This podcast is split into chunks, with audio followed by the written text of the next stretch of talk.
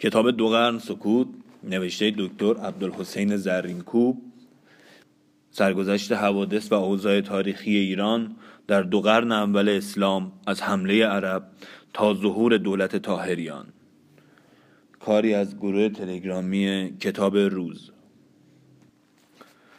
بخش سوم آتش خاموش. آغاز یک فاجعه. سقوط نهاون در سال 21 هجری چهارده قرن تاریخ پرحادثه و با شکوه ایران باستان را که از هفت قرن قبل از میلاد تا هفت قرن بعد از آن کشیده بود پایان بخشید. این حادثه فقط سقوط دولتی با عظمت نبود. سقوط دستگاهی فاسد و تباه بود. زیرا در پایان کار ساسانیان از پریشانی و بیسرانجامی در همه کارها فساد و تباهی راه داشت جور و استبداد خسروان آسایش و امنیت مردم را عرضه خطر می کرد و کشخویی و سوسرایی موبدان اختلاف دینی را می افزود. از یک سو سخن مانی و مزدک در عقاید عام رخنه می انداخت و از دیگر سوی نفوذ دین ترسایان در غرب و پیشرفت آین بودا در شرق قدرت آین زرتوش را میکاست روحانیان نیز چنان در اوهام و تقالید کهن فرو رفته بودند که جز پروای آتشگاه و عواید و فواید آن را نمی‌دانستند و از عهده دفاع از آین خیش هم بر نمی آمدند. وحدت دینی در این روزگار تزلزلی تمام یافته بود و از فسادی که در اخلاق موبدان بود هوشمندان قوم از آین زرتوش سرخورده بودند و آین تازه‌ای میجستند که جنبه اخلاقی و روحانی آن از دین زرتشت قویتر باشد و رسم و آین طبقاتی کهن را نیز در هم فرو ریزد. نفوذی که آین ترسا در این ایام در ایران یافته بود از همین جا بود. عبس نیست که روز به ابن مرزبان یا چنان که بعدها خوانده شد سلمان فارسی آین ترسا گزید و باز خورسندی نیافت. ناچار در پی دینی تازه در شام و حجاز می‌رفت. باری. از این روی بود که در این ایام زمینه افکار از هر جهت برای پذیرفتن دینی تازه آماده بود و دولت نیز که از آغاز عهد ساسانیان با دین توأم گشته بود دیگر از ضعف و سستی نمی توانست در برابر هیچ حمله تاب بیاورد.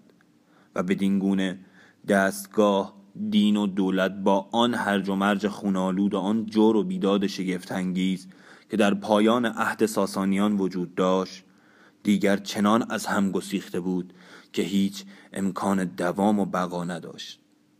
دستگاهی پریشان و کاری تباه که نیروی همت و ایمان ناچیزترین و کممایه ترین قومی می توانست آن را از هم بپاشد و یک سر نابود و تباه کند.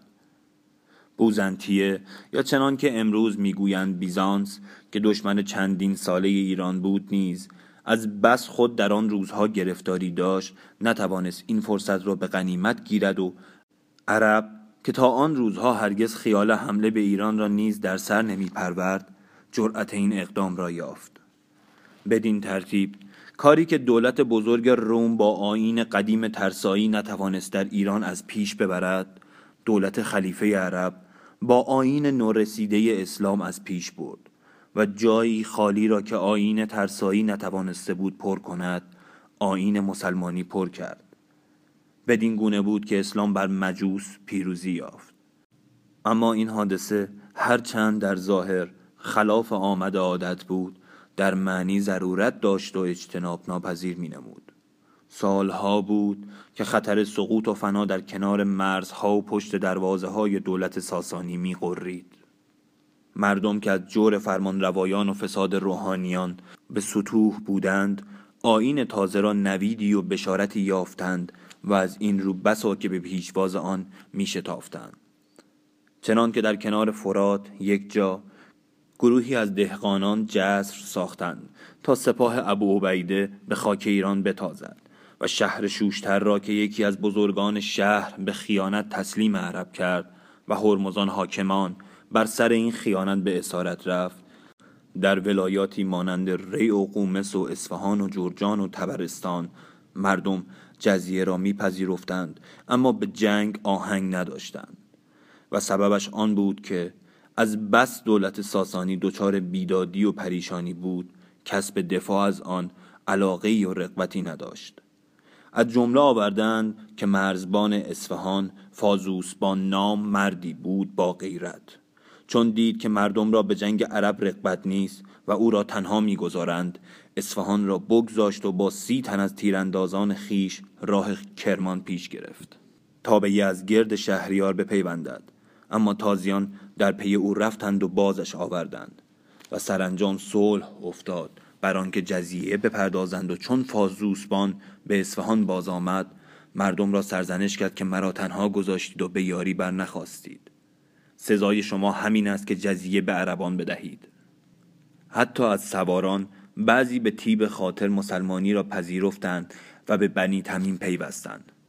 چنان که سیاه اسواری با عدهای از یارانش که همه از بزرگان سپاه یزدگرد بودند چون کر و فر تازیان بدیدند و از یزدگرد نومید شدند و آین مسلمانی گرویدند و حتی در بست و نشر اسلام نیز احتمام کردند. همین نومیدی ها و ناخرسندی ها بود که عربان را در جنگ ساسانیان پیروزی داد و با سقوط نهاوند عظمت و جلال خاندان کسرا را یک سره در هم ریخت. این پیروزی که اعراب در نهاوند به دست آوردند امکان هر گونه مقاومت جدی و موثری را که ممکن بود در برابر آنها روی دهد نیز از میان برد. در واقع این فتح نهاوند در آن روزگاران پیروزی بزرگی بود. پیروزی قطعی ایمان و عدالت بر ظلم و فساد بود. پیروزی نهایی سادگی و فداکاری بر خودخواهی و تجمل پرستی بود. رفتار ساده عرب در جنگ های قادسی و جلولا و پیروزی شگفتانگیزی که بدان آسانی برای آنها دست داد و به نصرت آسمانی میمانست جنگجویان ایران را در نبرد به تردید میانداخت. و جای آن نیز بود. این اعراب که جای خسروان مرزبانان پرشکوه و جلال ساسانی را می گرفتند مردم ساده و بیپیرایهی بودند که جز جبروت خدا را نمی‌دیدند. خلیفه آنها که در مدینه میزیست از آن همه تجمل و تفنن که شاهان جهان را هست هیچ نداشت و مثل همه مردم بود. آنها نیز که از جانب او در شهرها و ولایتهای تسخیر شده به حکومت می نشستند و جای مرزبانان و کنارنگان پادشاهان ساسانی بودند زندگی ساده فقرالود زاهدانه یا سپاهیانه داشتند. سلمان فارسی که بعدها از جانب عمر به حکومت مدائن رسید نان جوین می‌خورد و جامعه پشمین میداشت.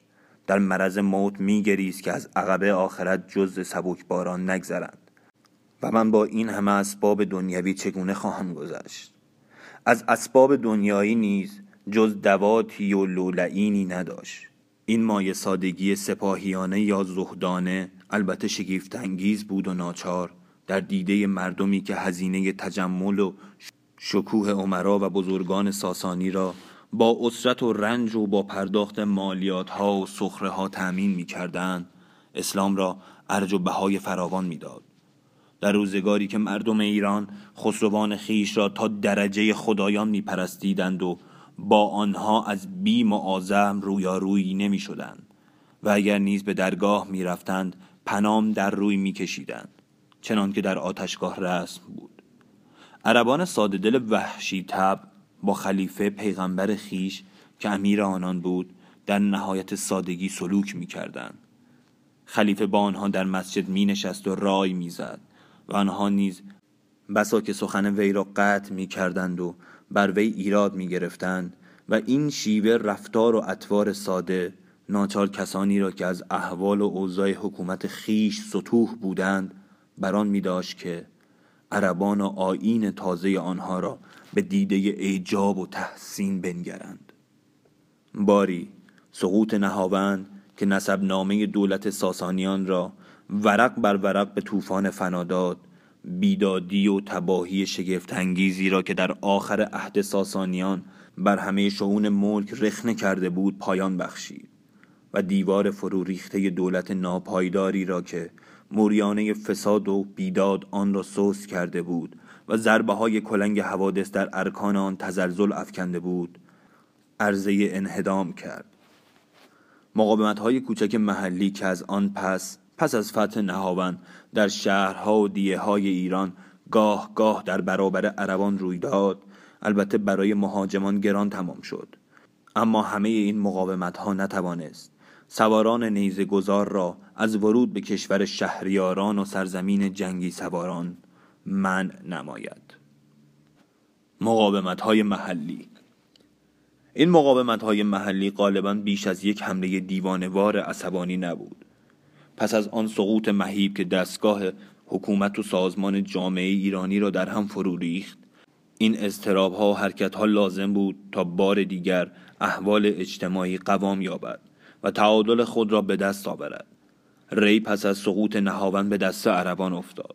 مردم چندین بار با فاتحان صلح کردند و پیمان بستند اما هر چندگاه که امیر تغییر میافت سر به شورش برمیآوردند. مدتها بعد یعنی در زمان حکومت ابو موسا اشعری بر کوفه و اعمال آن بود که وضع ری آرام و قرار یافت. ابو موسا وقتی به اصفهان رسید مسلمانی بر مردم عرضه کرد نپذیرفتند. از آنها جزیه خاص قبول کردند و شب صلح افتاد. اما چون روز فراز آمد عذر آشکار کردند و با مسلمانان به جنگ برخواستند تا ابو موسا با آنها جنگ کرد و این خبر را در باب اهل قوم نیز آوردند. در سالهای 28 و 30 هجری تازیان دو دفعه مجبور شدند استخر را فتح کنند.